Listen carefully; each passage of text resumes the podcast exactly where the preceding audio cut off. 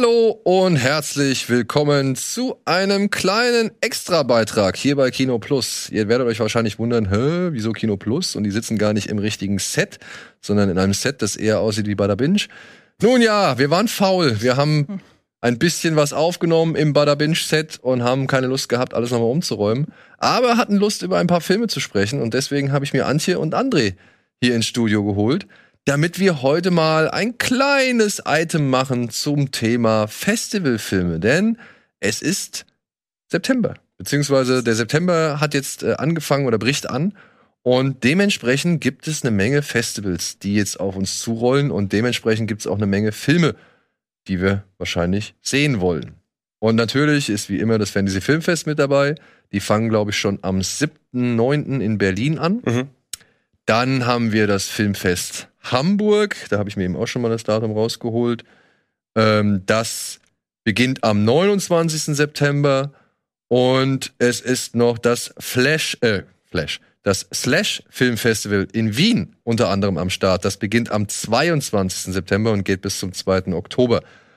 Wir fahren auch wieder nach Sitges dieses Jahr. Das ist, äh, geht ein bisschen später los. Das fängt erst äh, Anfang Oktober an. Und Toronto ist, glaube ich, jetzt auch noch nebenbei. Und so viele andere Festivals. Ah, das Biff, Brüssel. Brüssel. Fantastic Fest, ja. Wo man sich übrigens online immer mal wieder umschauen sollte, denn die bieten schon auch für uns äh, deutschsprachige Zuschauer die Möglichkeit an. Nein. Nicht mehr? Nein. Das haben sie nur im Pandemiejahr gemacht. Oh. Sie haben das direkt wieder zurückgekurbelt, leider. Schade. Hm. Weil ich habe mich da akkreditiert. Und die so, ja klar, kein Problem. Dann freuen wir uns, dich vor Ort zu sehen. Ich so, oh. Gut, das waren dann halt. Dann fahre ich nach Brüssel. das waren dann halt diese wenigen angenehmen äh, ja, Annehmlichkeiten oder Vorteile der Pandemie. Ja, genau wie, genau wie Firmen zurückrudern im Homeoffice, rudern die Filmfestivals zurück mit Online-Angeboten. Ja, schade, schade, ja. schade. Das war nämlich echt eine schöne Gelegenheit, sich da einiges anzuschauen. Aber ja, ey, vielleicht habt ihr ja gerade Urlaub in Belgien oder vielleicht wohnt ihr auch in Belgien und guckt es hier zufällig und vielleicht wohnt ihr in irgendeinem anderen Land und da ist auch gerade ein Festival.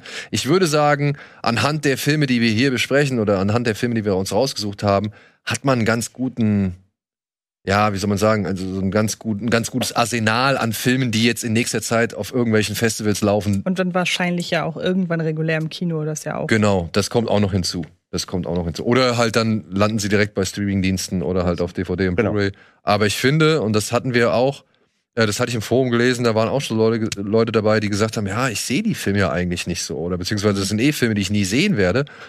Und das finde ich schade, dass dieser Eindruck entsteht. Ich kann ja auch verstehen, warum er da ist. Und ähm, natürlich war das auch mal eine ganze Zeit lang deutlich schwieriger, an diese Filme ranzukommen, beziehungsweise muss man deutlich länger warten. Aber ich sag mal, spätestens seit der Pandemie wenn nicht sogar so mindestens mal fünf Jahre davor, mhm. war die Verfügbarkeit dieser Filme oder die, die Dauer, bis diese Filme zu uns kommen, entweder nie so groß oder nie so niedrig. Ja. Ja, also du hast ja teilweise schon Filme während des Fantasy Filmfests gehabt, die ja schon auf DVD und Blu-ray dann plötzlich im, im Regal gelandet sind. Mhm. So. Also dementsprechend, ich glaube, da muss man nicht so viel Angst oder Bedenken haben. Vieles von dem, was wir jetzt hier heute auch besprechen wollen, würde aber kurz oder lang zu uns kommen. Ich glaube, es war früher einfach, dass halt highly special interest Geschichten ähm, dann teilweise wirklich lange gebraucht haben, bis gar nicht. Aber inzwischen, ich glaube, in den letzten, sagen wir, letzten fünf Jahren Festival Filme, die vielleicht bei uns noch in Deutschland bisher immer noch nicht rausgekommen sind, kannst du an einer Hand abzählen. Also das meiste äh, ist verfügbar, oft kriegt man es einfach nur nicht mit. Man muss halt ein bisschen suchen. Also die, mhm. die ganz kleinen Titel, die bringt dann irgendein deutsches C-Label, die können ja keine großen Werbekampagnen fahren, da muss man einfach mal ein bisschen suchen. Aber das meiste gibt's irgendwo. Ja. Und so zum Beispiel, also jetzt nur mal als Beispiel, Antje hat äh, uns eine Filmliste geschickt mit Sachen, auf denen sie, auf die sie Bock hat. Und da sind zum Beispiel jetzt halt auch Filme wie Glass Onion, A Knives Out Mystery, der ja. kommt zu Netflix. Also ja, ich meine, da müssen wir uns keine Gedanken machen. Das ist äh, einfach Premium-Programm von denen. Sie haben auch ziemlich viel Geld bezahlt damit Ryan Johnson eine Fortsetzung dafür dreht. Und es ist krass, wer noch mal dabei ist auch, ne? Also ein Edward Norton hätte ich jetzt da nicht gesehen. Mhm. Weil wann hat man den das letzte Mal gesehen? Der tut ist ja wirklich sehr speziell in seiner Rollenauswahl, habe ich das Gefühl. Ja, hat sich sehr rar gemacht. Und dass der da jetzt mitmacht. Also ich hatte Sorge, muss ich ganz ehrlich sagen, dass Netflix sich jetzt Ding gegriffen hat und sagt, wir machen da jetzt eine Art Franchise draus.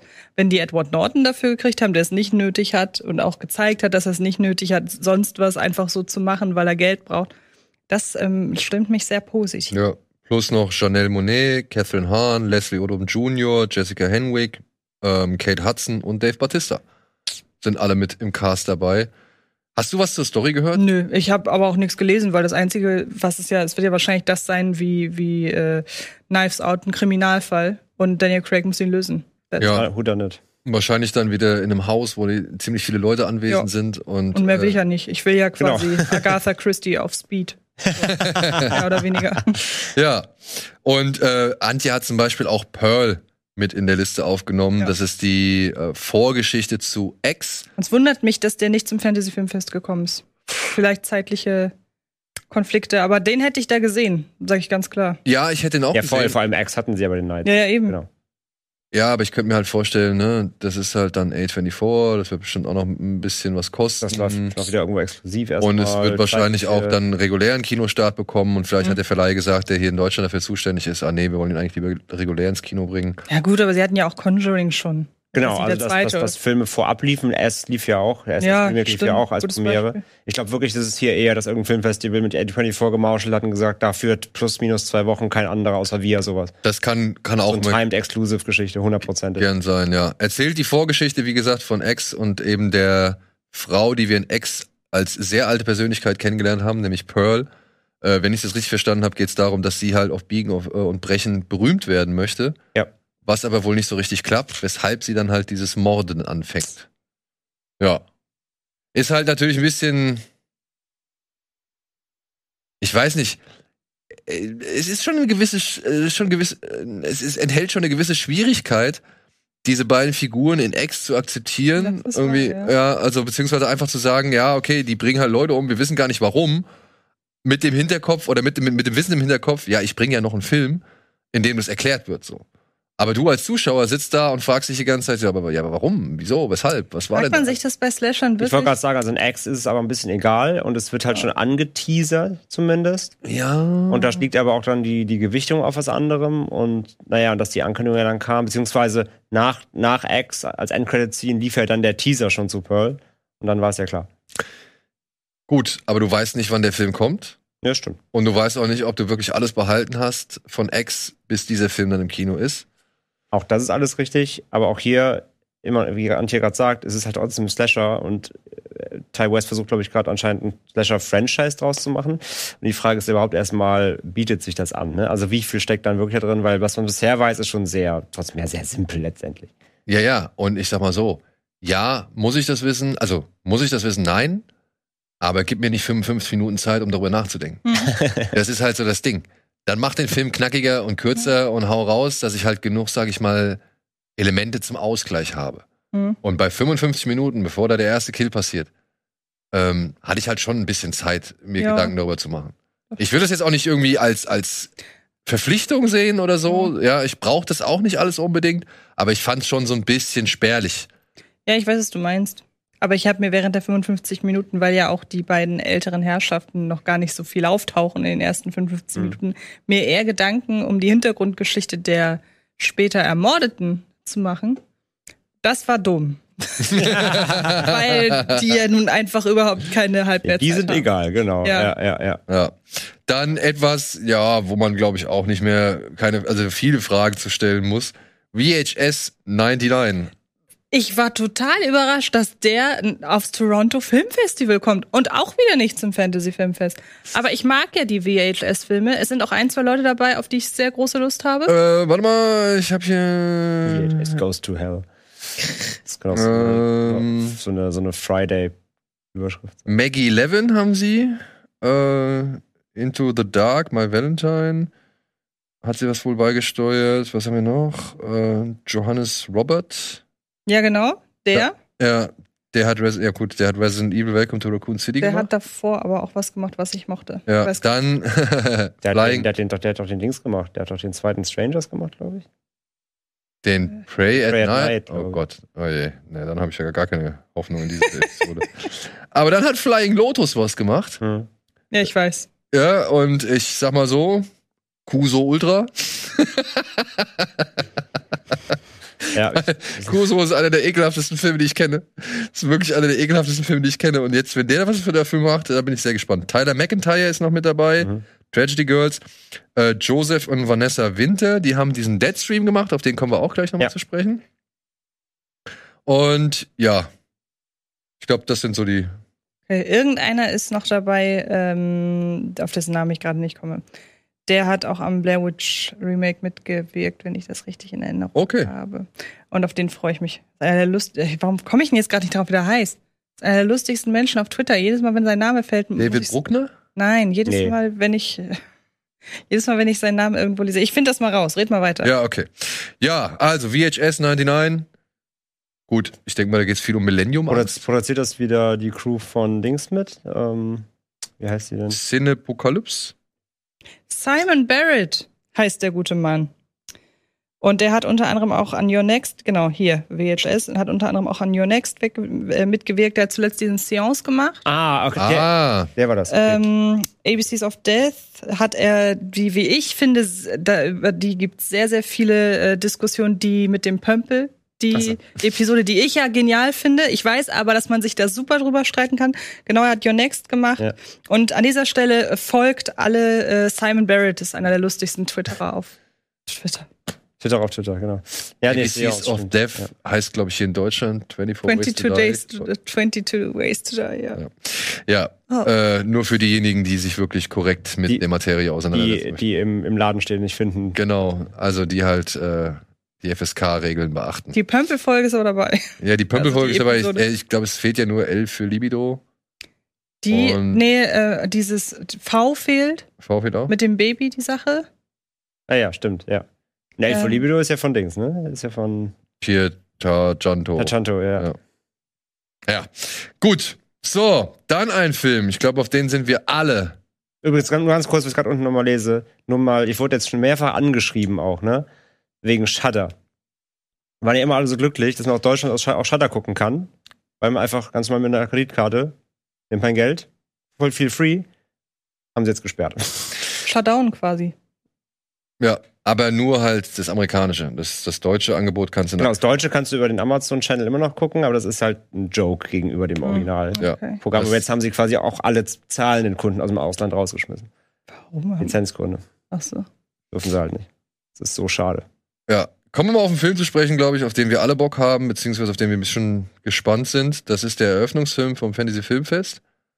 Läuft aber auch wahrscheinlich dann regulär im Kino. Ja, läuft, glaube ich, parallel zu Der schon Avatar. Start. Der hat schon Start und Ja, alles. wenn sie Avatar wieder aufführen, äh, ist der, glaube ich, der startet der parallel dazu. Bestes Kann sein. Und ich meine auch parallel zu Tau. Nee, eine Woche vor 1000 Zeilen startet der, soweit ich Das weiß. kann auch gut sein. Also jetzt schon in zwei, drei Wochen, darauf wollte ich hinaus. Ja, äh, die Rede ist von Don't Worry, Darling, der neue Film von Olivia Wilde, in dem es wohl um ein ja utopisches, was ist das? Eine utopische Reihenhaussiedlung, ja, wo alles irgendwie perfekt ist, aber dann doch irgendwie nicht so Muss perfekt. ein bisschen an Vivarium denken vom Setup. Ja, und die Stepford Wives, Stepford ne? Wives, ja, Stimmt, genau. ja. Also das ist so die erste Assoziation, die ich damit habe. Ich möchte eigentlich auch gar nicht zu viel bislang über diesen Mhm. Film wissen. Mir reicht eigentlich schon das, was ich bislang mitbekommen habe, und das ist halt schon wieder Bullshit. Habt ihr das? Äh, Dankeschön, ja, es ist wirklich furchtbar. Also Ja. manche Leute lesen aber auch nur Überschriften. Ja, Sorry. ich weiß, also, weißt du, das Ding ist halt, da herrscht gerade ein, ein Scheidungsprozess im Hintergrund. Ja, plus eine Frau, die sich halt in einen jüngeren Mann verliebt hat, der halt das Pech hat, bei einer Boyband gewesen zu sein und dementsprechend fanatische Fans hat. Und ja, Leute, die halt irgendwie das Schweigen einer Person halt gleich wieder für die Interpretation von sehr vielen anderen Dingen. Äh, wer hernehmen. schweigt jetzt in deiner Variante? Florence Pugh schweigt. aber generell- Florence Pugh ist ja klar, dass die deshalb kein Marketing macht, weil sie Dune 2 dreht. Das ist Genau. ja schon mal klar. Nicht nur das. Nicht nur das. Die ist ja auch gleich noch parallel oder kurz danach ist sie ja bei Oppenheimer noch mit dabei. Boah, Stimmt. Wahnsinn, krass. Ja, also Florence Pugh hat sich gerade die, die Dixon-Projekte ausgesucht. Und nur mal kurz zur Erklärung. Äh, Im Internet, im, im Internet kursieren Gerüchte oder beziehungsweise geht halt eine Story rum, dass die Dreharbeiten zu Don't Worry Darling nicht wirklich angenehm gewesen sein sollten, beziehungsweise von ziemlich vielen Problemen begleitet worden sind, weil wohl Olivia Wilde sehr fixiert war auf Harry Styles und ähm, sogar ihrem Ehemann verboten haben soll, ans Set zu kommen, äh, mitsamt Kindern. Und Florence Pugh sich wohl dementsprechend geäußert hat, dass Frau Wilde halt, weil sie so fixiert war auf Harry Styles, eben nicht so viel gearbeitet hat oder gedreht hat und deswegen Florence Pugh sehr viele Sachen drehen musste. Und dadurch, dass sie sich jetzt halt nicht zu diesem Film äußert oder keine Werbung macht bislang, haben halt viele Leute angenommen, das hat halt damit zu tun. Es gibt dann noch eine Drehbuchautorin, die wohl einiges mitbekommen haben, hat, wie sich wohl Frau Wild und Frau Pugh irgendwie gezofft haben und so weiter und so fort. Dann gab es noch die Episode, dass Frau Wild, während sie Werbung oder Promo gemacht hat für den Film, dass sie da während dieser Promo die Scheidungspapiere von ihrem Ehemann Jason Sudeikis zugestellt bekommen hat. Wirklich auf der Bühne, auf der sie da gerade stand. Was halt auch nochmal für Trouble gesorgt hat. Ja, und jetzt baut man sich da halt sehr viel Gossip zusammen. Plus, das ist witzig, ich war ganz woanders, ich war bei der Shia LaBeouf-Sache. Und das kommt auch noch hinzu. Aber das ist ja jetzt mittlerweile, haben sich ja schon alle geäußert. Es ging ja darum, äh, dass Shia LaBeouf ja ursprünglich die Rolle von Harry Styles hatte. Mhm. Ähm, aber da von irgendwie Shia LaBeouf äußert sich da aktuell nicht zu, aber dazu hat sich Olivia Wilde wiederum geäußert, dass sie meinte, die Art und Weise, und ich, ich fand das plausibel, wie sie das erklärt hat, die Art und Weise, wie Shia LaBeouf spielt oder sich am Set benimmt, passt nicht zu der Stimmung, die sie am Set haben will. Mhm. Und wenn sie das so kommuniziert, das beißt sich ja komplett damit, dass sie angeblich da nicht gearbeitet hat. Also, ähm, Ja, obwohl das war ja noch ein bisschen weiter vorher, wenn ich es richtig verstanden habe. Und auch da gibt's widersprüchliche Aussagen, weil Shia LaBeouf wohl anhand von mehreren Nachrichten und aber auch irgendwie Kurzmitteilungen ähm, nachweisen konnte, dass es nicht so war, wie es erst hingestellt worden ist, dass er gefeuert wurde oder so irgendwas in der Richtung. nee, eben, die haben sich ja darüber ausgetauscht, dass die nicht zusammenpassen in der Art, wie sie miteinander arbeiten. Genau, Und weil er halt noch mehr Proben verlangt hat unter anderem. Ja, ja, genau. Und ähm, was, ich mir, was ich halt so ätzend an der ganzen Sache finde, ist, wie gesagt, zum einen, dass diese ganze Harry Styles Hardcore-Fansache da immer noch so mitschwingt, die ja letzten Endes, ich sag mal so, auf diese Berichterstattung, da sind sie erstmal 80% Hysterie von ab, würde ich behaupten. Und dann ist man so auf einem normalen Level, über das man diskutieren kann. Mhm. Und ich finde schon allein anhand der Sache, wie sich das mit Shia LaBeouf entwickelt hat, über die letzten Wochen der Wahrnehmung, das wird sich möglicherweise auch dann hier noch Ich glaube, erden. Auch die Sache, wie gesagt, Florence Pugh, das mit Oppenheimer hatte ich gar nicht mehr auf dem Schirm, aber man muss sich überlegen, was die gerade an was für Projekten die gerade arbeitet. Dass die jetzt nicht unbedingt, die, dass das nicht auf ihrer Prioritätenliste Nummer eins steht, für so einen kleinen Film Promo zu machen. Und ähm, Olivia Wilde wiederum in einem Interview auch gesagt, dass sie es nachvollziehen kann, dass sie jetzt nicht bei der Promo dabei ist.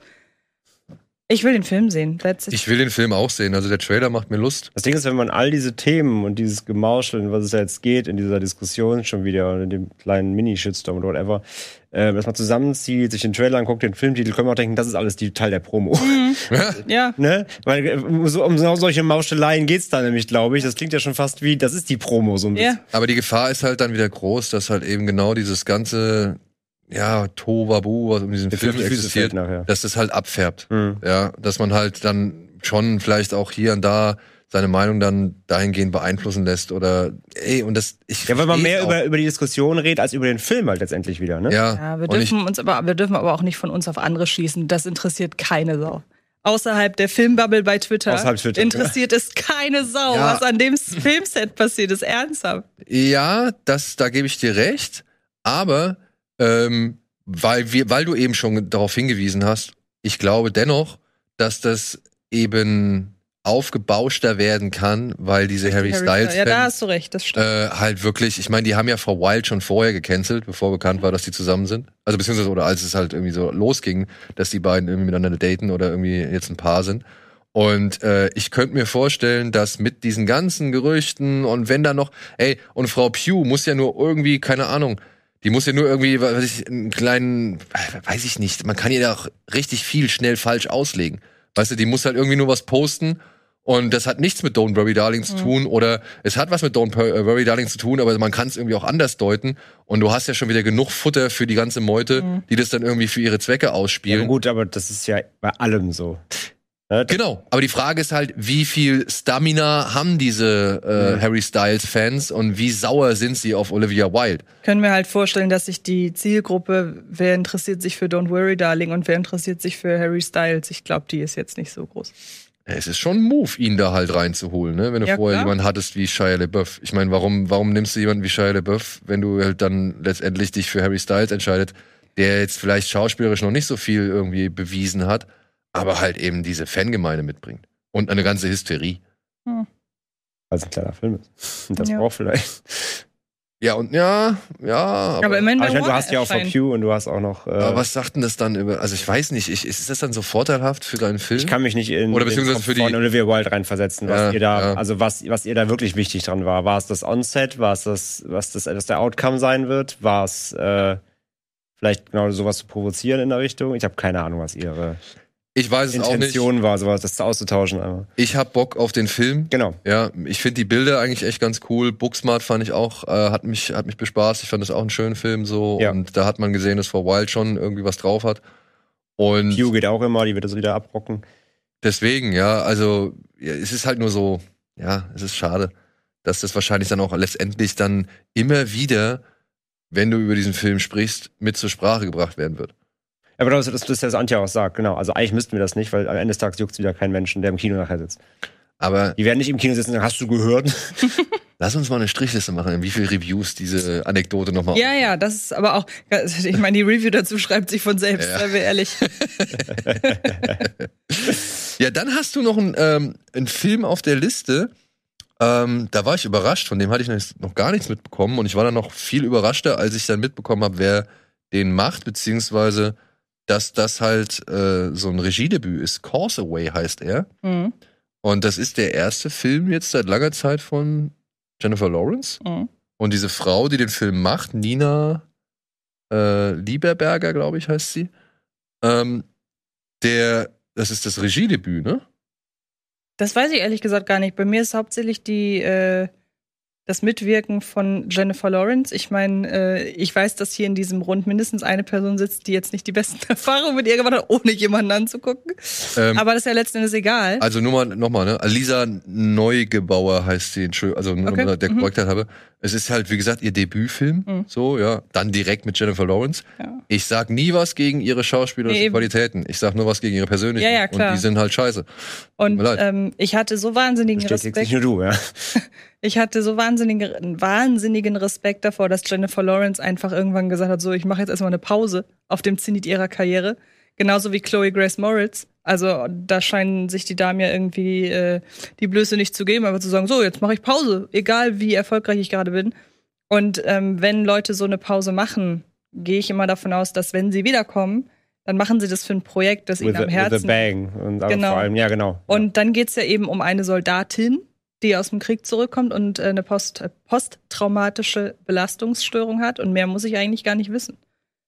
Ja, Brian Terry Henry spielt irgendwie ihren Mhm. Freund, wenn ich es richtig verstanden habe. Basiert auf einem Roman, wenn ich das auch richtig in Erinnerung habe. Ähm, bin ich aber nicht komplett hundertprozentig sicher. Aber ich war halt, äh, ich war halt überrascht. Ja. Ich habe mich so halt durch die Programme gewühlt und plötzlich denke ich, Moment mal, Jennifer Lawrence. Und dann habe ich ein bisschen geguckt und dachte, hey, klingt irgendwie spannend. Und ich musste auch an A War denken, an diesen äh, dänischen Film Mhm. vor ein paar Jahren, den ich wahnsinnig gut fand. Ich meine, der hatte ja diese, diese, diese äh, Gerichtsprozesskomponente noch, die das Ganze noch so ein bisschen Crime-mäßig angehaucht hat. Aber mal eine Soldatengeschichte, also ich meine, es gibt ja viele, die von posttraumatischen Belastungsstörungen von Soldaten nach dem Krieg erzählen. Also Mhm. hatten wir gerade erst Sherry beispielsweise von den äh, Russo-Brüdern. Aber das mal anhand einer Soldatin aufzudröseln, warum eigentlich nicht? Ja. Ja, wenn sie für so ein Projekt wiederkommt, scheint sie ja am Drehbuch was überzeugt zu haben. Mhm. Ja, was haben wir denn noch? André hat A Something in the Dirt. Über den hatten wir ja schon bei Tease Me gesprochen, der neue Film von Aaron Moore, äh, Aaron Justin Benson, Aaron Justin Benson und Aaron Moorhead, so. Aaron Moorhead und Justin Benson wollte ich eigentlich sagen. Ja, ich, wie gesagt, wir hatten ja schon darüber gesprochen, dass das wahrscheinlich ins, also mit zum Endless und, und äh, Resolution-Universum gehören könnte. Oder zumindest so wirkt. zu, zu, zu ihrem kleinen Film Metaverse, ja. Aber Ich hatte halt auch im Netz gelesen, dass das eigentlich eher ein komischer, also ein lustiger genau, und das, Film und das gibt soll. der Trailer gar nicht wieder. Nee, das, Deswegen das, bin ich mal gespannt, weil das war ja auch bisher nicht wirklich Teil ihrer Vita. Bei Synchronic gab es ein paar so Buddy-Momente durch die beiden Hauptfiguren, die Dynamik.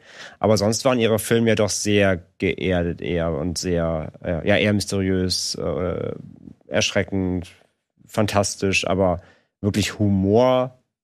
So gesehen hatten sie eigentlich nie, deswegen bin ich gespannt. die Frage ist halt auch, was die beiden unter Humor verstehen. Klar, Beziehungsweise wie der also, Humor also sich ich glaube, wenn wird's eher weird lustig, als jetzt wirklich ähm, aktiv, aktiv lustig. Aber ja, ey, wie gesagt, die, die beiden sind einfach ähm, so kreative Köpfe. Und ich freue mich immer, wenn von denen was Neues kommt und ähm, habe einfach wieder Bock, irgendwie denen in, in denen ihren Mindset einzutauchen. Weil die bisher immer, egal als ob man dann mega geflasht war nachher oder doch nur sagte, ja, okay, das war in Ordnung, aber irgendwas bei denen, die die Projekte hatten immer alle was, wo du, wo du dich dann festklammern kannst, wo du irgendwas rausziehen kannst. Das verspreche ich mir da eigentlich auch schon wieder, auf jeden Fall. Ja, und dann hast du einen Film drauf, den hatte ich nicht so auf dem Zettel. The Price We Pay.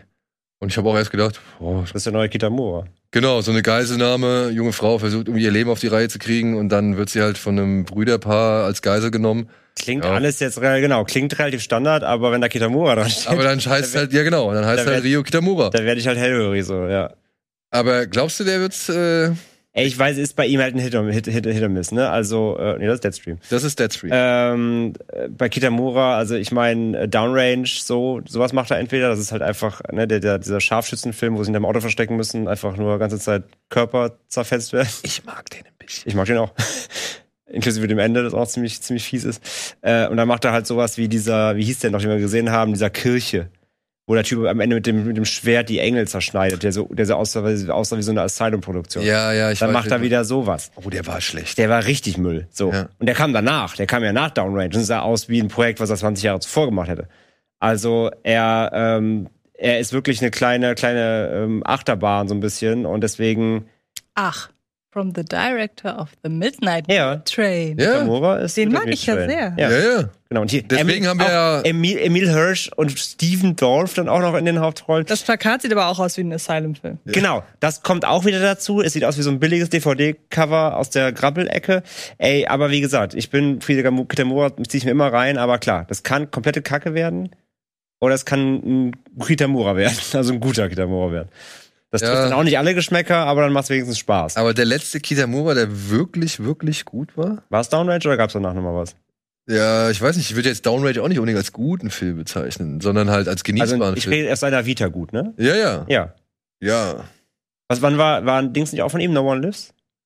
Der war auch von ihm. Ja, kam, kam der danach oder davor? Der kam davor. Okay. Ja, den fand ich auch gut. Aber, aber ich glaube, nach Downrange hat er doch nur noch diesen, diesen Film gemacht, den wir geguckt haben, oder? Dieser, dieser Trash. Ja, ich, ich will mir gerade rausfinden, wie der heißt. Oder nee, war der nicht Teil von der Dings? Der war doch Teil von einer. Stimmt, das war von so Anthologie. einer Anthologiegeschichte. Genau. Ich glaube nämlich, einen, einen eigenen kompletten Film hat er seitdem nämlich nicht mehr gemacht.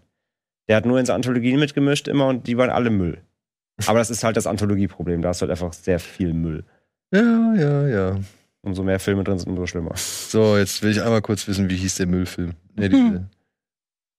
War es bei Field Guide to Evil mit drin oder war es bei. Nightmare Cinema. Das Nightmare war das Cinema. Ding. Mit, Das war mit das Mickey Ding Mickey Rourke. Rook.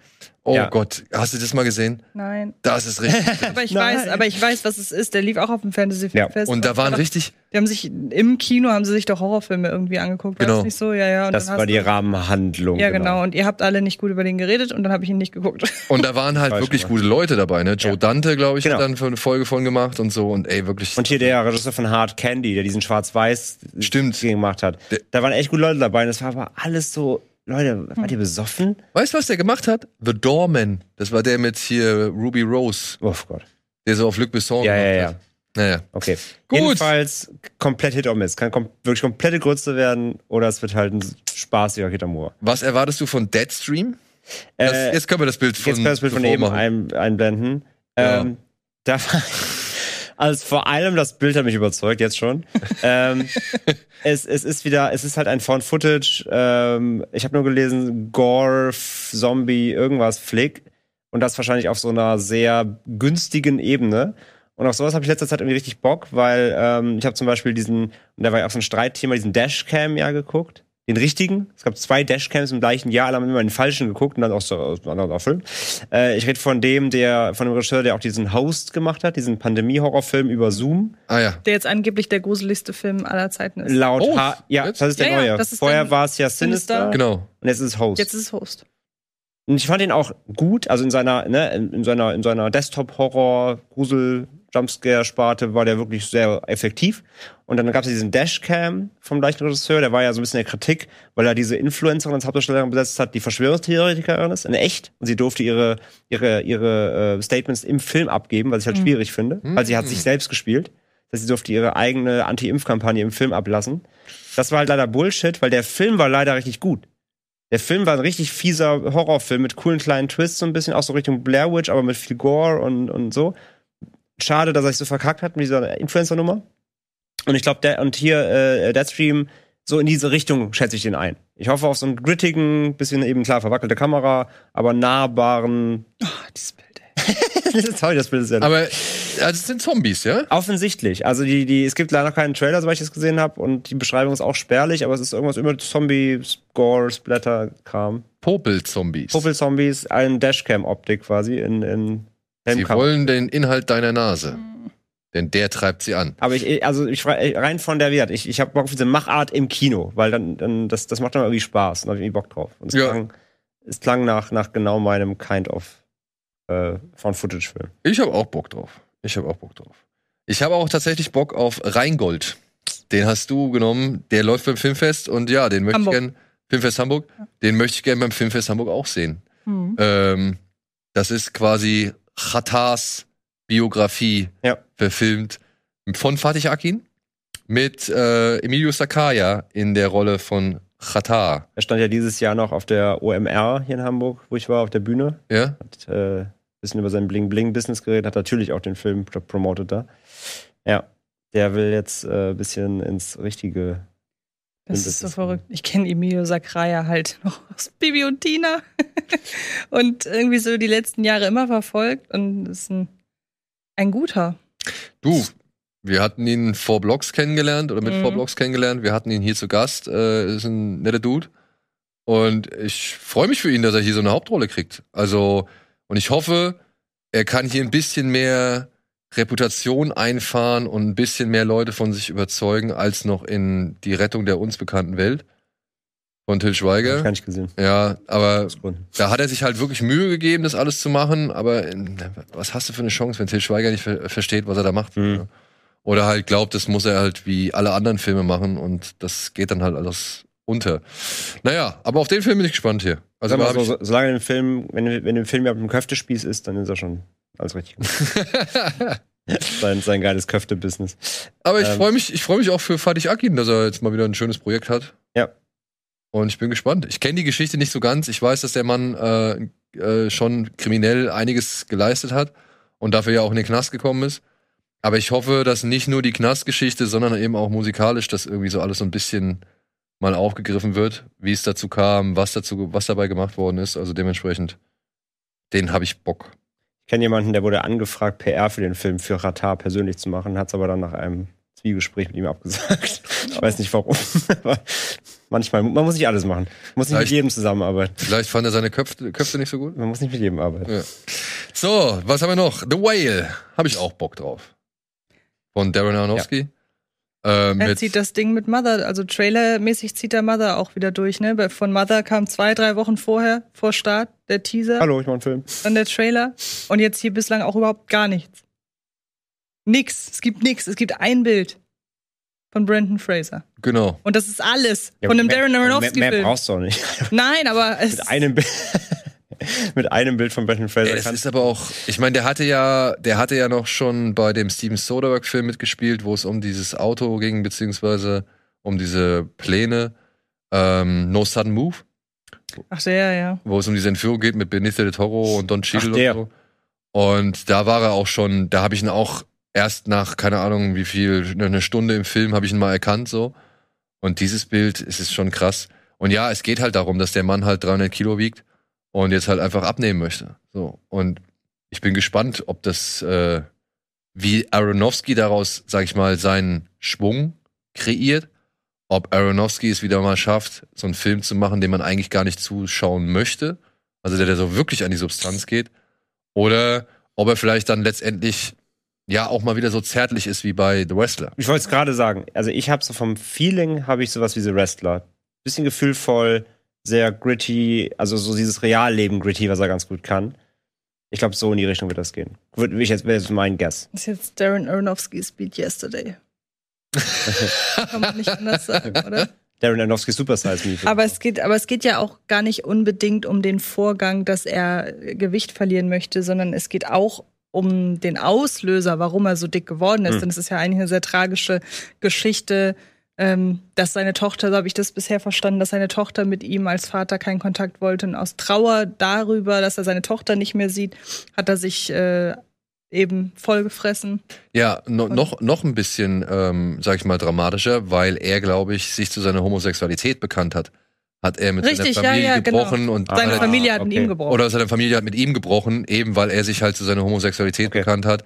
Und das hat ihn halt in die, ja, Ja. ich sage jetzt mal Fresssucht oder Ja. äh, keine Ahnung, also zumindest in die, in die, die Fettleibigkeit getrieben so. Es könnte natürlich auch der Requ- Requiem for a Dream Aronofsky sein. Und das, das ist so. Und dann wird es fies, glaube ich. also wenn Aber- das halt irgendwie mal so die Mechanismen aufzeigt, wie schnell man halt irgendwie, sag ich mal, in so eine Spirale kommt, aus der man, ja, aus der es kein Entkommen gibt. Und, Selbstzerstörung. Ja. ja, und dann halt auch, sag ich mal, vielleicht dann wieder dieses Versagen von Medizin und Ja. psychologischer Betreuung und so weiter und Ich so bin fort. halt im Kopf schon bei Sloth, Stichwort 7. Ja, Hm. ja. Aber ja, ich, ich hab ein bisschen die stille Hoffnung, dass es ein zärtlicher Film ist. Ja, glaube ich auch. Also in jedem Aronofsky-Film steckte bisher auch immer was Zärtliches. Deshalb mag ich den ja auch so. Ja. So, was haben wir denn noch? Ja, auch ein Film zum Thema Selbstzerstörung. Ich glaube, den haben wir alle drei auf der Uhr. Das ist dieser Sick of Myself. Hm. Ja, den hast du genommen. Worum geht's da genau? Das ist eine Frau, die sich halt mit Pillen vollballert? Ach, da gibt's sogar einen Trailer zu. Was hat dich an dem so gereizt? Der Kurztext im Programmheft vom Fantasy Filmfest, viel mehr musste ich gar nicht lesen. Das ist ja so ein, teilweise sind das ja doch immer sehr krude Umschreibungen der Stories. Und ähm, ich glaube, es fiel einfach nur so ein Begriff wie Selbstzerstörung und äh, noch zwei, drei Adjektive, die darauf hingewiesen haben, wie wahnsinnig das alles ist. Und das hat mir gereicht. Aber es soll auch eher. Es geht auch um lustig. Selbsthass, glaube ich, irgendwie und Aufmerksamkeit vom anderen kriegen durch Selbstzerstörung. Wie gesagt, ich habe jetzt gar nicht so wirklich, äh, bin da über die Story gegangen, sondern wirklich äh, über das Thema.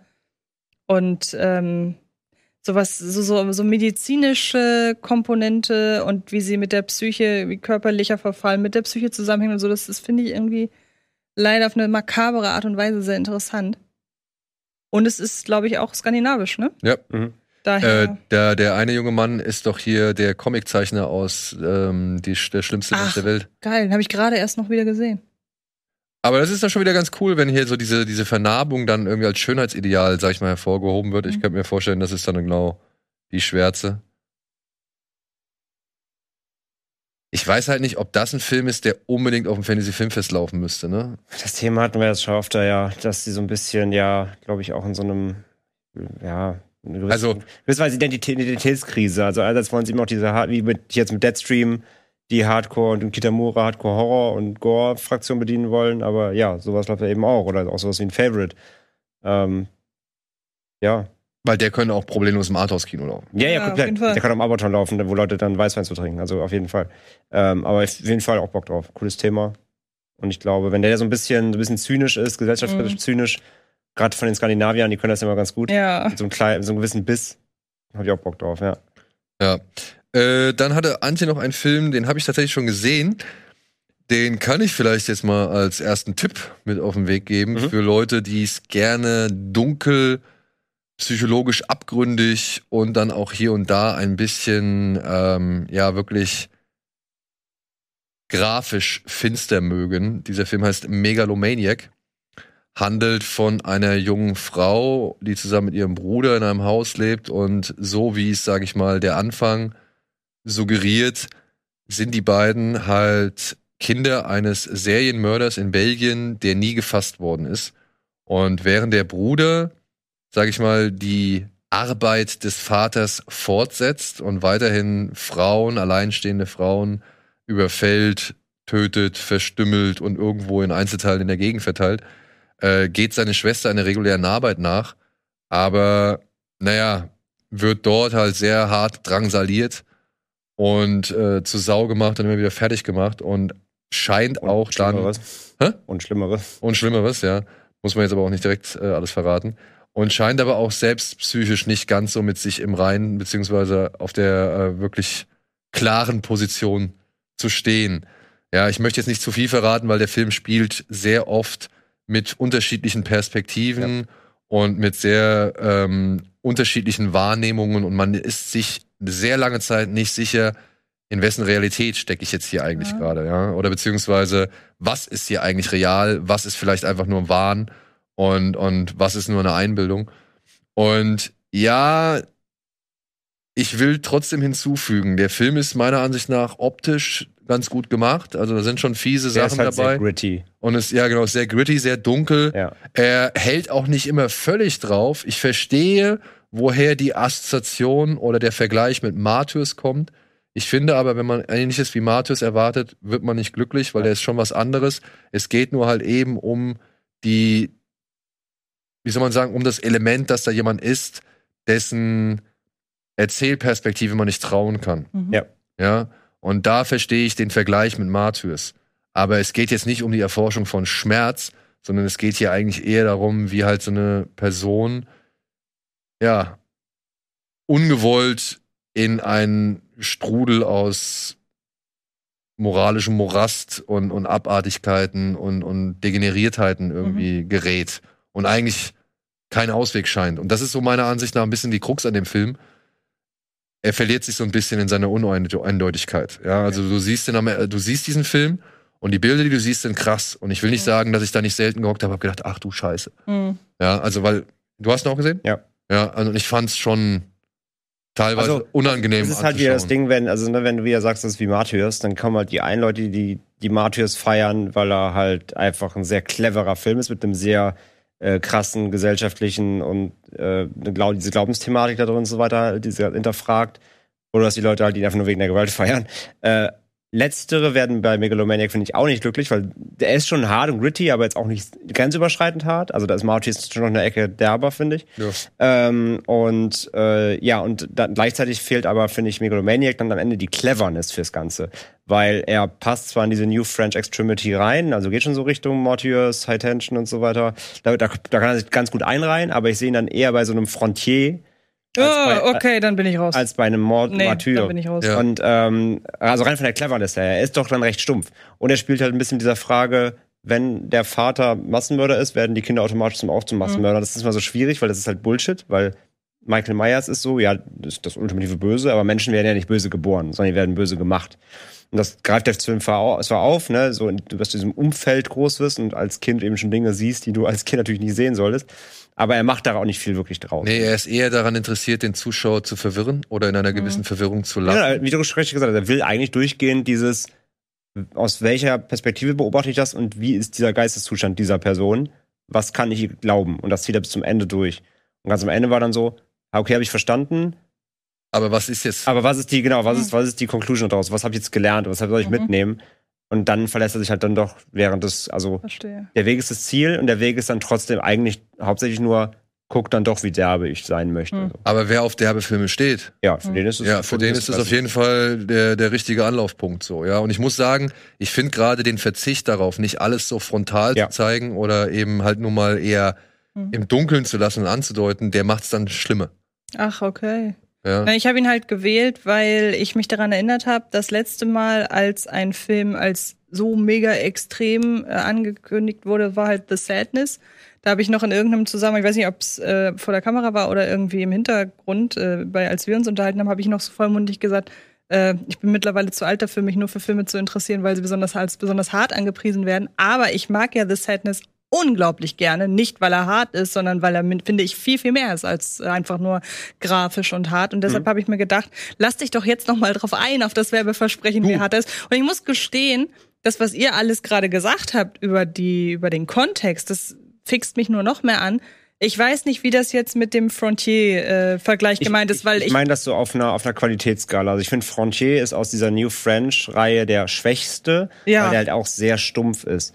Und ich finde halt in diesem Vergleich, wenn man das ziehen möchte, er passt da schon gut rein. Er geht aber nicht auf die Visualität von Frontier, oder? Weil ich finde den halt, der ist halt so, ich finde, da passt halt wirklich das Wort abartig und es gibt im Horrorfilm gibt es ein positives Angewidertsein Ja. und ein negatives und bei Frontier, weil ich halt durchgehend negativ angewidert wollte, das ausmachen Ach so. es mir nicht angucken. ja, aber da ist Frontier auch der ausschlachtendere Film. Genau. Ja, genau, Also Mega der Maniac ist startet halt- nicht so aus. Er, also Mega Maniac hat halt auch extreme Härten, halt eben vor allem eben gegen Frauen die ganze Mhm. Zeit so. Äh, weil er halt ein Frauenmörder ist, der Bruder. Mhm. Ähm, da ist er halt auf jeden Fall hart, aber er ist jetzt nicht dieses Schweinestall hart, weißt Ja, du? Also ja, genau. Der sieht ja, der sieht ja doch ein bisschen anspruchsvoller aus optisch. Eben. Er ist auf jeden Fall sehr verspielt. Also du hast teilweise Okay. auch so Visionen, bisschen so Azi-Fazi-Momente. Also und auch, also die Perspektiven, wo die Leute positioniert sind, was irgendwie im Vordergrund ist, Genau. was in der Unschärfe das ist schon so bedacht. irgendwie. Da ist schon, da ist schon eine Überlegung dabei, Mhm. Aber irgendwie führt diese Überlegung nicht mehr zu, also zu Genau. nicht mehr als Ja. das, was du ohnehin schon gesehen hast.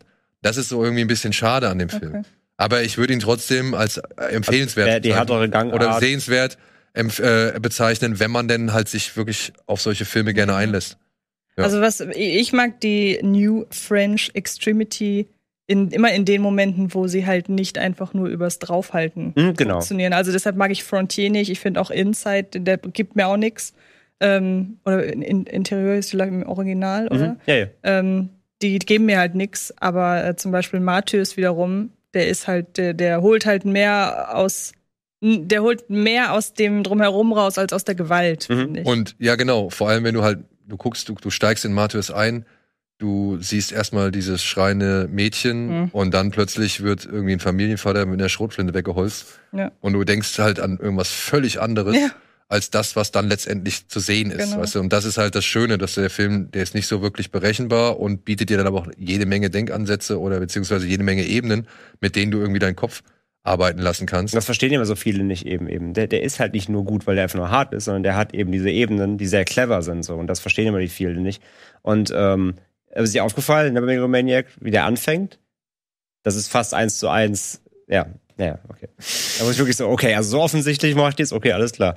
Müsst ihr wissen. Ja, aber Belgien hat schon ein paar fiese Filme dieses Jahr hervorgebracht. Äh, ich will es gar nicht irgendwie Naja, klein- Fabrice Duvels hat uns ja schon genug beschert. Auch. ja, Auch. ja, und auch äh, Animals, ne? Ja, das stimmt, ja. Also deswegen, also Belgien ist momentan das Sicko-Land Nummer eins, würde ich sagen. Also das, wo Frankreich irgendwie mit der, der New Extremity-Welle kam, ist, glaube ich, jetzt gerade Belgien die Speerspitze. Aber hatte, ich hatte, den hattest du dann auch geguckt, den hatte ich nämlich empfohlen, hieß der Calver oder Calver? Calver. Das ist, das ist Kavit. Duvels. Aber da, Kavit, genau. Aber das war doch, der ist doch schon ein bisschen älter, war doch auch ein Belgier, oder? Auch ein Belgier. Also da hat sich das doch schon angekündigt. Und genau, und Kavid, äh, würde ich sagen, äh, ist von der Tonalität oder von, den, von der Optik her und von diesem ganzen dunstigen und düsteren her hier wirklich vergleichbar mit. Ja, ja. ist keine leichte Show. Nee, aber ist, es- Na gut, aber ich wusste es ja. Wo, der, wo der Typ strand mit dem Auto strandet. Mhm. Ja, genau. Ja, Wo er dann noch in der doch- Scheune das ist. Doch Calvert. Calvert heißt? Calvit ist doch hier der mit dem Hasen. Der, der, der, der, der, ja, der, mit dem, Calvert. mit dem Calvert angeketteten Mädchen im Raum. Das war Calvit. Calvert Ja. heißt der, meine ich. Von Ich meine auch. Das ist ja Fabrice Duvels. Ja. Ich, ich guck's gleich nochmal nach. Ja, so, was haben wir noch? Äh, André, sprech mal über Poser. Warum hast du dir Poser ausgesucht? Äh, das ist ein bisschen wie bei Antje. Ich weiß sehr wenig darüber, ähm, aber mich hat so sowohl die Optik als auch so ein bisschen die, der, der, der, der Flair des Trailers einfach äh, angesprochen. Sieht so ein bisschen nach ähm, irgendwas zwischen TikTok und ähm, ja, Coming of Age aus, aber mit so einer Punkrock-Attitude und hat, hat mich einfach komplett abgeholt, der Trailer. Ähm, wie immer, auch im, im, im, im Programmheft, wie du sagst, nur so ein Dreizeiler drin. aber äh, klang irgendwie spannend. Aber ich weiß nicht, was ich davon erwarten soll. Aber es, ich, ich, ich stehe auf Coming of Age. Ich mag so ein bisschen Edgelord-Kram manchmal ganz gerne. Und danach sieht er irgendwie aus. Immer so zwischen Her Smell und ja, irgendwas so in die Richtung. Ja, sie lernt so eine Rocksängerin kennenlernen und ist selbst eher ein schüchternes Genau. Mädchen und, und, Und sie will, äh, und sie will da so ein bisschen in, die, in ihre Welt mit, mit rein. Ja. Reicht mir eigentlich schon. Wird wahrscheinlich irgendwie eine abgefahrene kleine Coming-of-Age-Geschichte. Sonst habe ich, Bock. Ja, ich hoffe, es ist halt dann mehr Your Smell und sowas Ja. als How to Talk to Girls at Parties. Ach so, oh ja, stimmt, der war auch, der war auch wild, ja. Ey, eben genau, also ich, ich, ich, war, ich glaube nicht, dass da eine fantastische Ebene drin steckt. Ich glaube, es ist wirklich ein normaler Down-to-Earth-Film, auch wenn das andere Bilder teilweise spricht, aber ähm, auch wieder so ein, ich glaube, das ist auch wieder so ein Film, wo ich dann nach wieder, wobei, nee, der läuft nicht auf dem FFF, der läuft auf dem Hamburg Filmfest. Genau. Ähm, von daher, also ja, wie gesagt, ich weiß nur, wie ich erwarten soll, aber Bilder, Thematik, Coming of Age, bisschen Edgelord, Punkrock, hat mich, hat mich abgeholt. Okay. Ja, ich ähm, werde mir beim Hamburger Filmfest, äh, was hatten wir eben gesagt, was kommt da? Rheingold. Rheingold, ähm, freue ich mich noch auf EO. Das ist ein Ach, Film, der Eselfilm. der Eselfilm, Ja. über den unsere Kollegin Lisa Ludwig schon äh, gesprochen hat, äh, als sie das letzte Mal hier war bei Kino Plus. Äh, auf den habe ich Bock. Das ist ein Film, der ist halt echt aus der Perspektive eines Esels erzählt. Und der soll wohl herzzerreißend sein und gleichzeitig aber auch surreal. Und ich äh, bin sehr gespannt auf dieses Werk. Ich freue mich drauf. Der läuft auch beim Hamburger Filmfest, ja. Ich mal gucken, der arme Esel. Oh Gott. Ja, ja. Ich habe jetzt schon.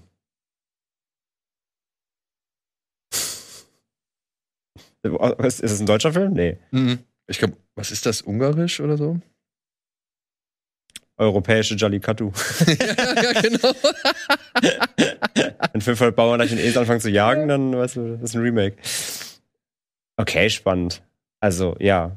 Weird, aber spannend. Also das, was Lisa damals erzählt hat, das hat mich echt neugierig gemacht.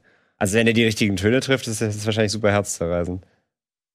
Äh, was ist das? Was ist das? Was ist das? Ist das ein ungarischer Film? Polnisch. Polnisch. Also es ist ein polnischer Filmemacher. Quasi wie, Jerzy hier, wie, wie hieß der nochmal? Spolimowski. Äh, Okja, nur mit einem Esel. Ja, nee, ich glaube, das ist ein bisschen, ist ein bisschen was Dieberes. Hallo, Okja war voll die Oh, scheiße. Gut. Massentierhaltung und so. Ja, guck ich. Kannst du dich dafür begeistern? Das sieht von den Bildern her sieht das sehr faszinierend aus.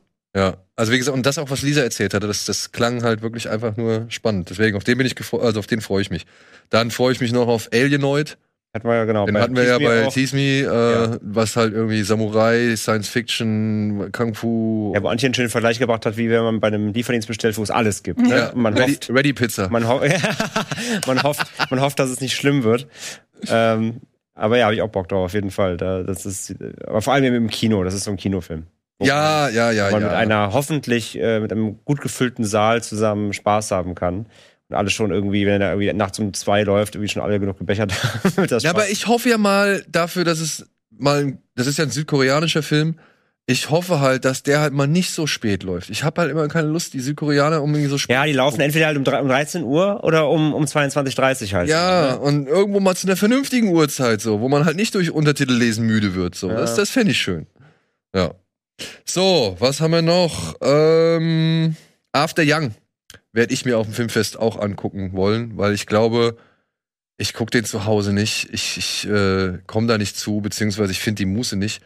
Und auf dem Festival, im Kino halt, äh, mit völliger Konzentration auf die Leinwand, glaube ich, habe ich eher Bock drauf, den zu gucken, beziehungsweise kriege ich den Film eher, sag ich mal, bewältigt.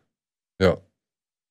Also eine kurze Inhaltszusammenfassung für Leute, die es gar nicht kennen, weil ich bin da auch irgendwie noch nicht richtig durchgekommen. Ähm, wie soll ich, also ich glaube, das ist die offizielle hier von dem Fantasy Filmfest. Jake und Kiras Adoptivtochter stammt aus China und um Kindern die Integration zu erleichtern, ordert man in Amerika der nahen Zukunft dafür einen Androiden an. so war das, okay. Ja, da geht's halt um so wirklich sehr menschliche Maschinen, die den Alltag der Menschen halt schon, glaube ich, echt wirklich einfach, die halt einfach Die dazugehören. gehören schon dazu. Ja, ja, so ein bisschen Ja. Ex Machina weitergedacht. Genau. Und ähm, ich bin gespannt drauf. Ich meine, äh, Kogonada genießt ja einen ganz guten Ruf, der Regisseur. Ich glaube, hier, wie heißt der? Columbus hieß der Film. ja. Äh, war ja auch, sag ich mal, genießt ja in Indie-Kreisen, wird er ja hoch gefeiert und, und Der äh, ist super. ja, ich habe ihn leider noch nicht gesehen. Ich kam, also der ist ja auch bei uns hierzulande, ist der erschienen? Kam der irgendwo Ich habe den über iTunes geguckt. Aber iTunes US, Ja, ja. ja. Und ich glaube, das ist das Dilemma halt an den, an den, an seinen Filmen, die man kriegt man halt so schwer. Und ich werde jetzt hier die Gelegenheit wahrnehmen und werde mir den auf dem Festival angucken, weil ich glaube, das ist auch eher ein ruhiger Film oder ein ruhigerer Film. Und ich denke, das ist dann halt zu Hause, wenn du abgelenkt Ja. bist durch tausend Sachen, nicht so gut wie vor der Leinwand. Was ich halt an Columbus so toll finde, ich sag das ja ab und an mal, dass gute Filme für mich gar keine Handlung bräuchten. Ich gucke mir einfach Leute an, wie sie leben. Und das ist Columbus so ein bisschen. Der folgt zwei Personen durch eine unfassbar großartig äh, ar- architekturierte, keine Ahnung, gebaute äh, Stadt und man äh, reden halt über Architektur und wie Architektur und Leben und so miteinander zusammenhängen. Und es geht da gar nicht um was. Es geht einfach nur darum, dass die halt darüber sprechen, aber nochmal auf einer anderen Ebene als zum Beispiel in der Before-Trilogie, weil da Mhm. reden sie ja auch viel übers Zwischenmenschliche. Und hier haben sie es halt so abstrahiert mit Architektur und so. Und das finde ich total, fand ich total spannend. Und der sieht halt auch sehr schlicht, aber ganz, ganz toll aus. Und vielleicht hat der ja auch keine Handlung. Und wir sehen einfach auch nur ein paar Leute dabei zu, wie sie halt leben und reden. Mit Robotern. Mit Robotern. Und ja. Gespräche führen mit Androiden, die halt vielleicht eine ganz andere Weltanschauung Und in toll aussehenden Häusern wohnen. Ich Das auch, möchte ich auch. wie gesagt, Ja. ich bin bereit, mich auf wirklich was Ruhiges einzulassen und auf was Philosophisches. Oder Ich glaube, es ist auch wieder ein Film. Halt, der läuft ja auch im Fantasy-Film, was so viele wieder sagen werden, der Stammgäste, warum läuft das hier? Könnte Ja. ich mir vorstellen halt. Aber das ist der einzige Tag, an dem ich auf dem Fantasy Filmfest sein werde, wenn der läuft. Ja. After Yang und ähm, deshalb die Überleitung. Äh, danach läuft nämlich einer, den hast du schon gesehen, irgendwie t- äh, Speak No Evil. Speak No Evil, ja. Genau. Ja, da möchte ich eigentlich gar nicht so viel Nee, da drüber will ich auch erfahren, sehr weil ich habe deine Wertung gesehen, du Ja. hast uns bei uns im Chat schon geschrieben, boah, da war es ein Film und auch ganz, ganz äh, große Elternwarnung. So. Okay. Das Ähm, ist wieder ein Film, der und mehr möchte ich eigentlich gar nicht wissen. genau, der Eltern in die, in die Magengrube haut. Ja. Ähm, ja, ein fantastischer Film, der, was kann man soweit sagen? Es geht um im Grunde, äh, es geht um eine, eine holländische Familie, die lernt im Urlaub eine dänische kennen und die freunden sich an im Urlaub, weil ähm, haben beide halt jeweils ein Kind und kommen gut zusammen klar, Kinder können spielen, die können Abendessen und saufen. Und dann äh, fahren die wieder nach Hause und die dänische Familie lädt die holländische dann zu sich nach äh, Dänemark ein. Sagt, ihr kommt doch mal vorbei, haben so gut verstanden, schickt eine Postkarte, besucht uns doch mal hier bei uns. Okay, Und Meerei, muss man nicht wissen. gut. Also ich, ich will nur. Wird ein interessantes Double dann an dem Tag. Erst der After Yang und dann Speak No Evil. Ja, also ich glaube, ich werde Speak Evil schon früher anschauen. Hm. Weil äh, wir haben einen Screener bekommen und ich bin echt heiß auf den Okay. Film. Ich hatte nur nicht so den richtigen Zeitpunkt. Und nach Megalomaniac habe ich mir gedacht, ja, jetzt vielleicht musst du erstmal durchatmen. Also nach, nach Speak No Evil war ich fertiger. Also Ja. Ich, Also, als, als vielleicht kleines Kontrastprogramm, äh, nur für diejenigen da draußen, die jetzt die letzte Kino Plus Folge mit Cinema Strikes Back noch nicht gesehen haben. Äh, The Roundup ist da was ein bisschen unterhaltsameres. Das ist die Fortsetzung von äh, The Outlaws Outlaws, genau. mit äh, Ma Dong Seok oder Don Lee, Don Lee. wie er international heißt. Es geht halt um Polizisten, der halt äh, Härter Ein- durchgreift. härter durchgreift als alle anderen, ist so ein bisschen der Plattfuß von Südkorea. Und der muss jetzt nach Vietnam reisen, um eben ein paar Verbrecher festzunehmen oder dingfest zu machen, die sich als Geschäftsmodelle ausgesucht haben, koreanische Touristen in Vietnam zu entführen und mit irgendwelchen abgeschnittenen Körperteilen deren Angehörige zu erpressen. Was man Und so macht. Was man halt so macht. Und das Ganze wird noch sehr abstruser und ist natürlich, lebt natürlich von Don Lee, der halt schön mit Dampfhammer die bösen Jungs zur Strecke bringt.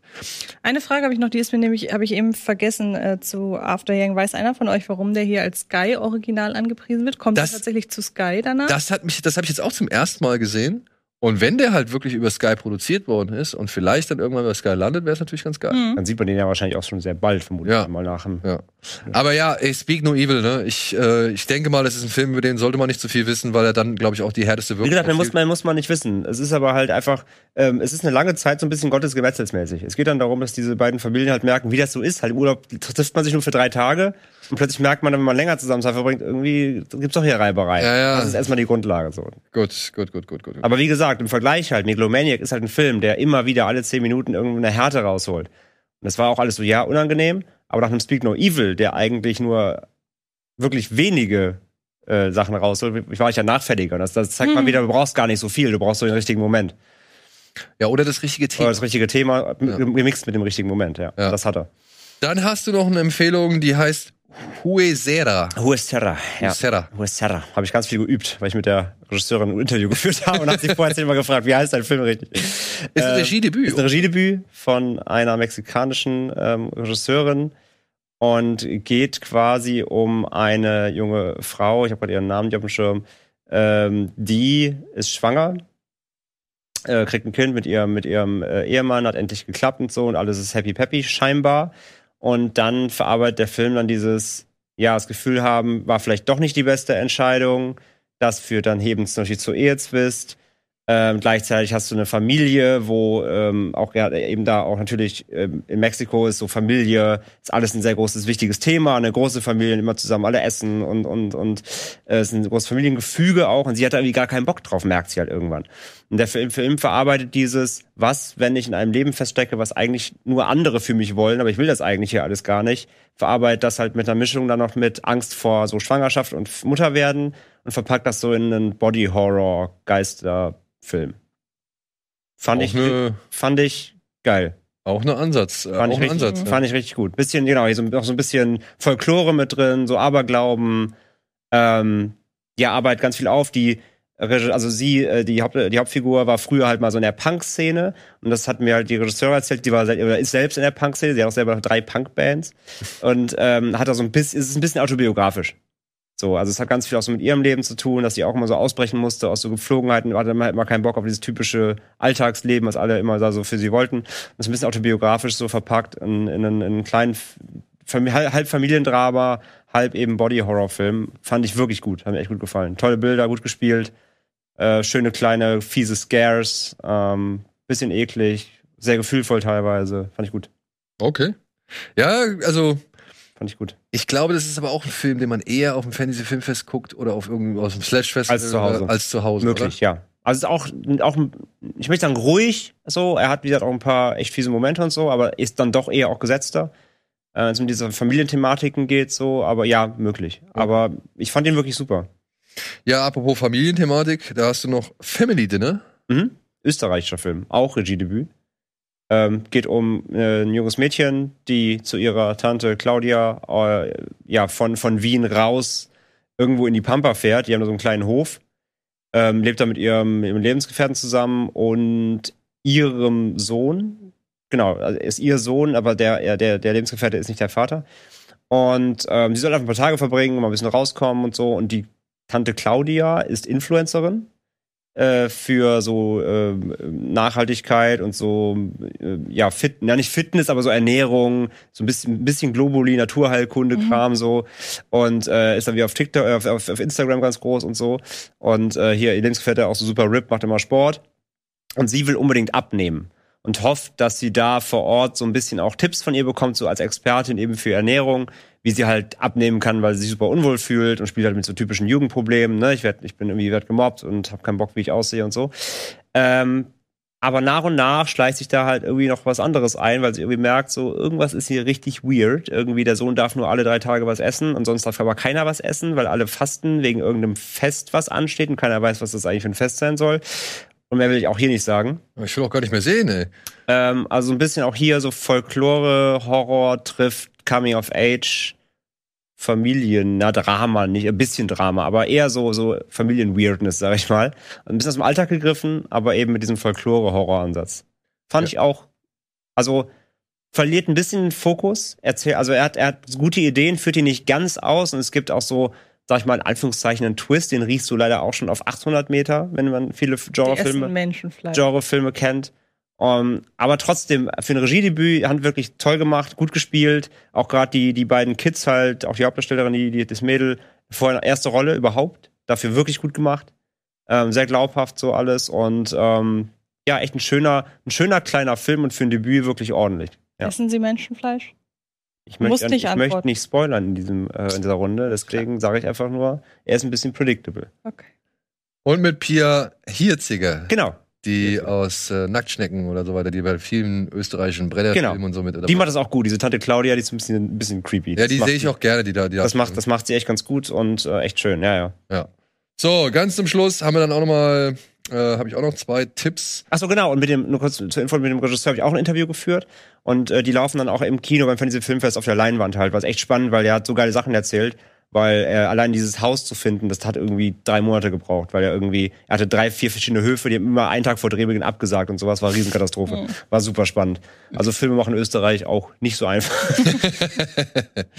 Ja, äh, dann noch mal von mir die kleine Empfehlung, wenn ihr die Gelegenheit habt und ihr seid in einer der Stadt, beziehungsweise das Fantasy Filmfest findet in einer der entsprechenden Städte statt, äh, dann guckt euch doch noch mal Carrie an. Der 76er Brian De Palma Carrie ähm, kommt jetzt noch mal im Rahmen des Fantasy Filmfests ein bisschen, also das Fantasy Filmfest zeigt den Film nicht in allen Städten, das müssen wir noch dazu sagen. Es gibt manche Städte, da läuft, läuft stattdessen The Seed, glaube ich, hieß Ja. der, oder nur Seed Sieht. wo es irgendeine schleimische Ma schleimige Masse in einem Pool gibt, die irgendwie Hm. Menschen frisst. Äh, und ja, und äh, wie gesagt, in anderen Städten läuft eben Carrie, des Satans jüngste Tochter, äh, mit Sissy Spacek als junges Mädchen, das von allen drangsaliert wird und gerade von der Mutter unter strenger religiöser äh, Herrschaft steht und dann aber telekinetische Fähigkeiten entwickelt, mit denen sie sich dann irgendwann für eben die ganzen Demütigungen rächen möchte oder rächen wird. Und ja, immer noch ein großartiger Film meiner Ansicht nach. Und auf der großen Leinwand den mal wieder zu sehen oder im Kino mal wieder zu sehen, äh, sollte man meiner Ansicht nach wahrnehmen, die Gelegenheit. Auf jeden Fall. Ich finde es auch eins so der Originale, die nicht so angestaubt wirken. Also, ne, wenn man, wir darüber geredet, auch schon mal so Omen oder sowas. Das sind so, die, die kann ich immer noch, also die kann ich immer noch gut gucken, so, aber die haben auch ihre Momente, wo du denkst, so, ja, die, die sind halt echt in die Jahre gekommen. Aber ich finde auch diese ganze Thematik rund um Carrie und so, ne, das, die, die, das funktioniert alles irgendwie immer noch heute, finde ich. Und John Travolta in seiner, einer seiner ersten Stimmt. Rollen. Ja. Ich habe gerade jetzt im Zug von der Podcast-Vorbereitung den zweiten Teil zum ersten Mal gesehen. Wo sie wirklich eins zu eins und das Ganze nochmal in, die Neu- in die 90s verfrachtet haben. Das war auch anders wild. Und wo wir bei Chloe Grace Moritz waren, ne? Mhm. Ja, ja, klar, die hat's natürlich. Woran man ja gesehen hat, dass, der, dass die Thematik immer noch zieht. Genau. Ja. Also ich meine, ein Carrie, wenn man das Original kennt, funktioniert ein Carrie-Remake, das wirklich genau das gleiche macht, hat natürlich nicht mehr so wie damals. Ähm, aber so von der Thematik und auch vom Übertrag in die Neuzeit fand ich das Carrie-Remake wirklich in Ordnung. Nur wie gesagt, ich muss auch gestehen, ich bin jetzt nicht der größte Carrie-Fan. Ich, äh, äh, der hat absolut berechtigterweise seinen äh, Klassiker-Status, aber es ist jetzt einfach keiner meiner liebsten Horrorklassiker. Mhm. Gibt's Du, ja manchmal. Ja, Hat man, hat man eben nicht. Ja, eben. Also das Also ich würde dem jetzt nie absprechen, dass es ein großartiger Film ist. Nur ich gucke ihn jetzt nicht alle zwei Wochen mal. Und Ja. ähm, ich fand das Remake auch solide. Es hat halt im Endeffekt nichts mehr gemacht Nee, als, eben. als das Original. Aber so. ich meine, so eine Szene wie die in, in dem Waschraum, die ist, ist egal, ob das Chloe Grace Moritz ist oder Sissy Spacek. Das ist einfach eine unfassbar unangenehme Szene. Und Julianne Moore, die spielt sich da auch die Seele aus dem Leib. Ja, das das muss man schon sagen. Das stimmt, ja. Die ja. war auf jeden Fall ein Lichtblick in dem Film. Und ja, es ist natürlich tricktechnisch sind ein paar Neuerungen mit dabei, die halt 76 einfach noch nicht da waren, Das mit dem Auto beispielsweise. zum Beispiel. Und es ist halt, ne, wenn sich jetzt jemand mit jungen Jahren eher den äh, mit Chloe Grace Moretz anguckt, ist es auch verständlich, weil so ein 76er Film, ja. ja, ich finde es auch in Ordnung. Also Also ich meine, besser als besser als äh, äh, Feuerdrache hätte ich was gesagt. Äh, Firestarter. Firestarter. Firestarter. Ja. Feuerdrache. Ich, Ich meine, aber gut, da ist auch der Originalfilm nicht so geil, ja. Also das muss okay, man halt das auch Das zusagen. kommt halt auch dazu. Ja. ja, da, da will ich auch nichts schönreden, von wegen früher war alles besser. Nein, das Original vom, ist vom halt Firestarter hat noch keiner eine gute, richtig gute Nee. Filme gemacht. keine richtig gute Verfilmung gemacht. So, und ganz zum Schluss ein bisschen Werbung in eigener Sache und natürlich dann auch ein Film, über den ich schon mehrfach geschwärmt habe. Aber er läuft jetzt auf dem Fantasy Filmfest und darüber bin ich sehr froh. Deswegen habe ich mich auch direkt bereit erklärt zu sagen, dass wir den präsentieren. Nämlich Freaks Out. Kommt jetzt Ach. endlich mit dem Herrn Rogowski. nicht mit Herrn wahr? Rogowski, Ich genau. habe ihn immer noch nicht gesehen. Ich bin so gespannt drauf. Ja. ey. Ey, nochmal hier kurz. Ich habe diesen Film vor ein paar Jahren in Sieges gesehen. Ähm, oder vor, vor einem Jahr in Sieges gesehen. Vor ein paar Jahren. Entschuldigung. vor einem Jahr. Und es war halt wirklich eine, eine ganz, ganz eigene und fantastische Vorführung, weil das Publikum halt mit diesem Film so derartig mitgegangen ist, wie ich selten ein Publikum habe mitgehen sehen. Ja. Es geht hier um eine Gruppe Zirkus-Freaks, sagen wir mal, oder Zirkusartisten. Es gibt einen Werwolfmann, es gibt ein Elektromädchen, es gibt äh, ein, ein Magnetmensch, glaube ich, mit Riesenpenis und einer, der halt Insekten irgendwie kontrollieren und beherrschen kann. Die ziehen halt durch Italien während des Zweiten Weltkriegs. Der Zirkus wird zerbombt und sie suchen jetzt, sage ich mal, nach einer neuen Aufgabe. Und während ein Teil der, des Zirkuses nach Amerika auswandern möchte, beschließt ein anderer, doch im eigenen Land weiter, sag ich mal, sein Glück zu suchen. Und die Gruppe löst sich erstmal auf. Gerät aber in den Fokus von Zirkusdirektor Franz, der halt den Zirkus Berlin leitet, äh, wo sehr viele, sag ich mal, halt auch abnorme Menschen oder Menschen mit außergewöhnlichen Fähigkeiten oder deformierte Menschen und so weiter, sag ich mal, für die Nazis als Belustigung ausgestellt werden. Aber das nicht ohne Grund, denn Franz verfolgt einen bestimmten, verfolgt ein bestimmtes Ziel. Denn er kann durch seinen Ätherrausch, dem er sich mehrfach hingibt, kann er halt in die Zukunft blicken. Und hat schon so Dinge wie Fidget Spinner und iPhones und so weiter entdeckt und gesehen. Und ja, man merkt jetzt, okay, jetzt wird's langsam wild. Und es wird auch wild. Es ist ein wirklich wilder Film. Es ist ein zweiter Weltkriegsabenteuer-Märchen mit, äh, sag ich mal, ja, Zirkusfreaks die gegen einen Nazi zu Felde ziehen, der an jeder Hand sechs Finger hat und Radiohead's Creep auf dem Klavier spielt, weil er das halt schon in der Zukunft gehört hat. Also, es ist wirklich ein wilder, wilder Mix, ist von dem Regisseur Magnetti, der Gabriele Magnetti oder Magnetti, der auch schon Sie nannten ihn Geek Robot gemacht hat. Auch ein etwas anderer Superheldenfilm, den ich ebenfalls sehr mag, eben weil er halt das ganze Thema ein bisschen anders aufzieht. Und hier diese Mischung aus Zweite Weltkriegsabenteuer und, und Indiana Jones und eben diesen Zirkusfreaks moderne Franz Rogowski obendrauf, der echt tatsächlich richtig viel Zeit kriegt im Film. Also der, dem wird viel Zeit gewidmet, was vielleicht ein bisschen schade oder ein bisschen zu Ungunsten der eigentlichen Hauptfiguren passiert. Aber trotzdem, das ist so ein, ich weiß nicht, es ist so ein reibungsloser Mix irgendwie. es ist so, es wird alles zusammengeschmissen und irgendwie ging's auf. Und ich saß da um, wann war das? Ich glaube, das war die 22.30 Uhr Vorstellung. Und wir wussten, der Film geht 140 Minuten. Und ich dachte, oh, wie soll ich mir das denn schaffen? Auch noch mit Untertitel lesen und so. Und wirklich, ich war hin und weg.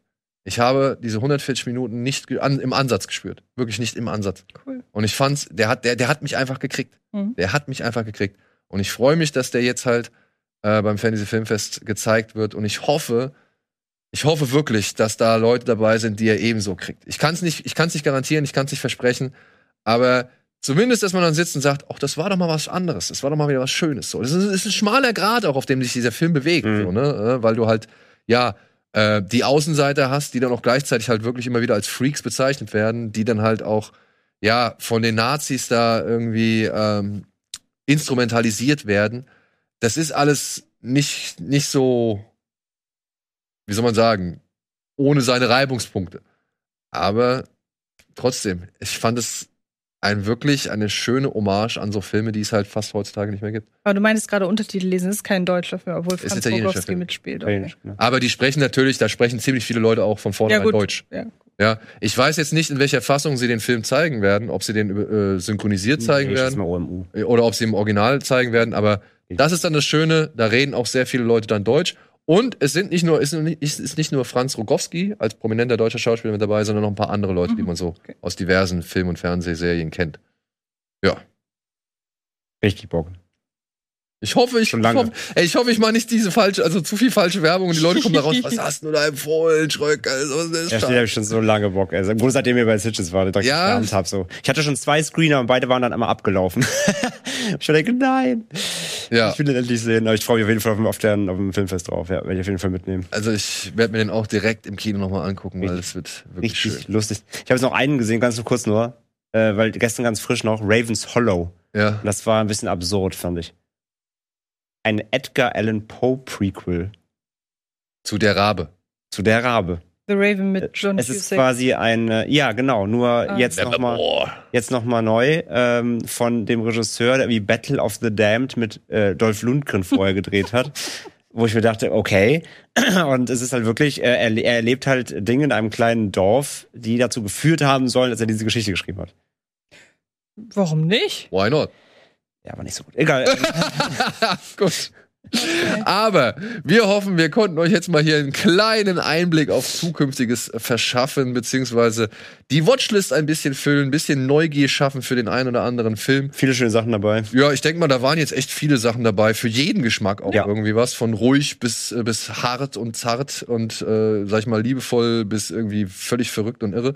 Also, ja, Äh, wir haben, das muss ich kurz sagen, wir haben im Vorfeld ja Tease Me aufgenommen, deshalb ist der Film bei mir noch präsent, obwohl wir hier gerade gar nicht über den geredet haben. Aber läuft irgendwo Tar.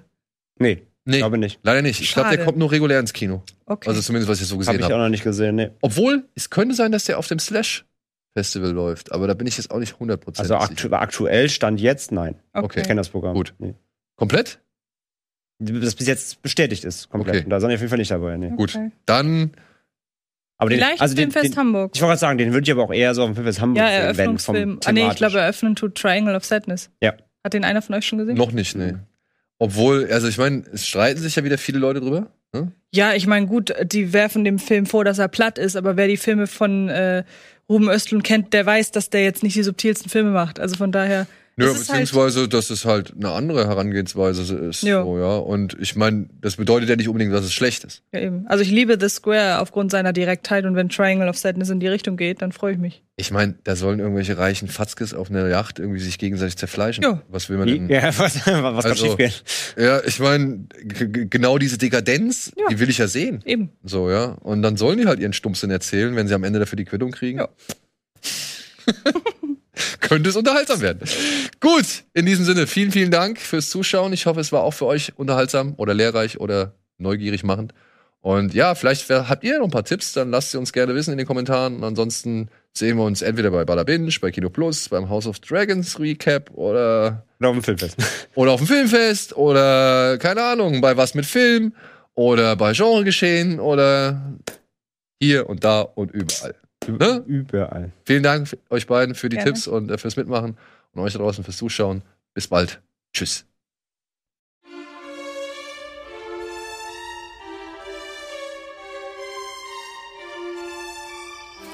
The story is strange.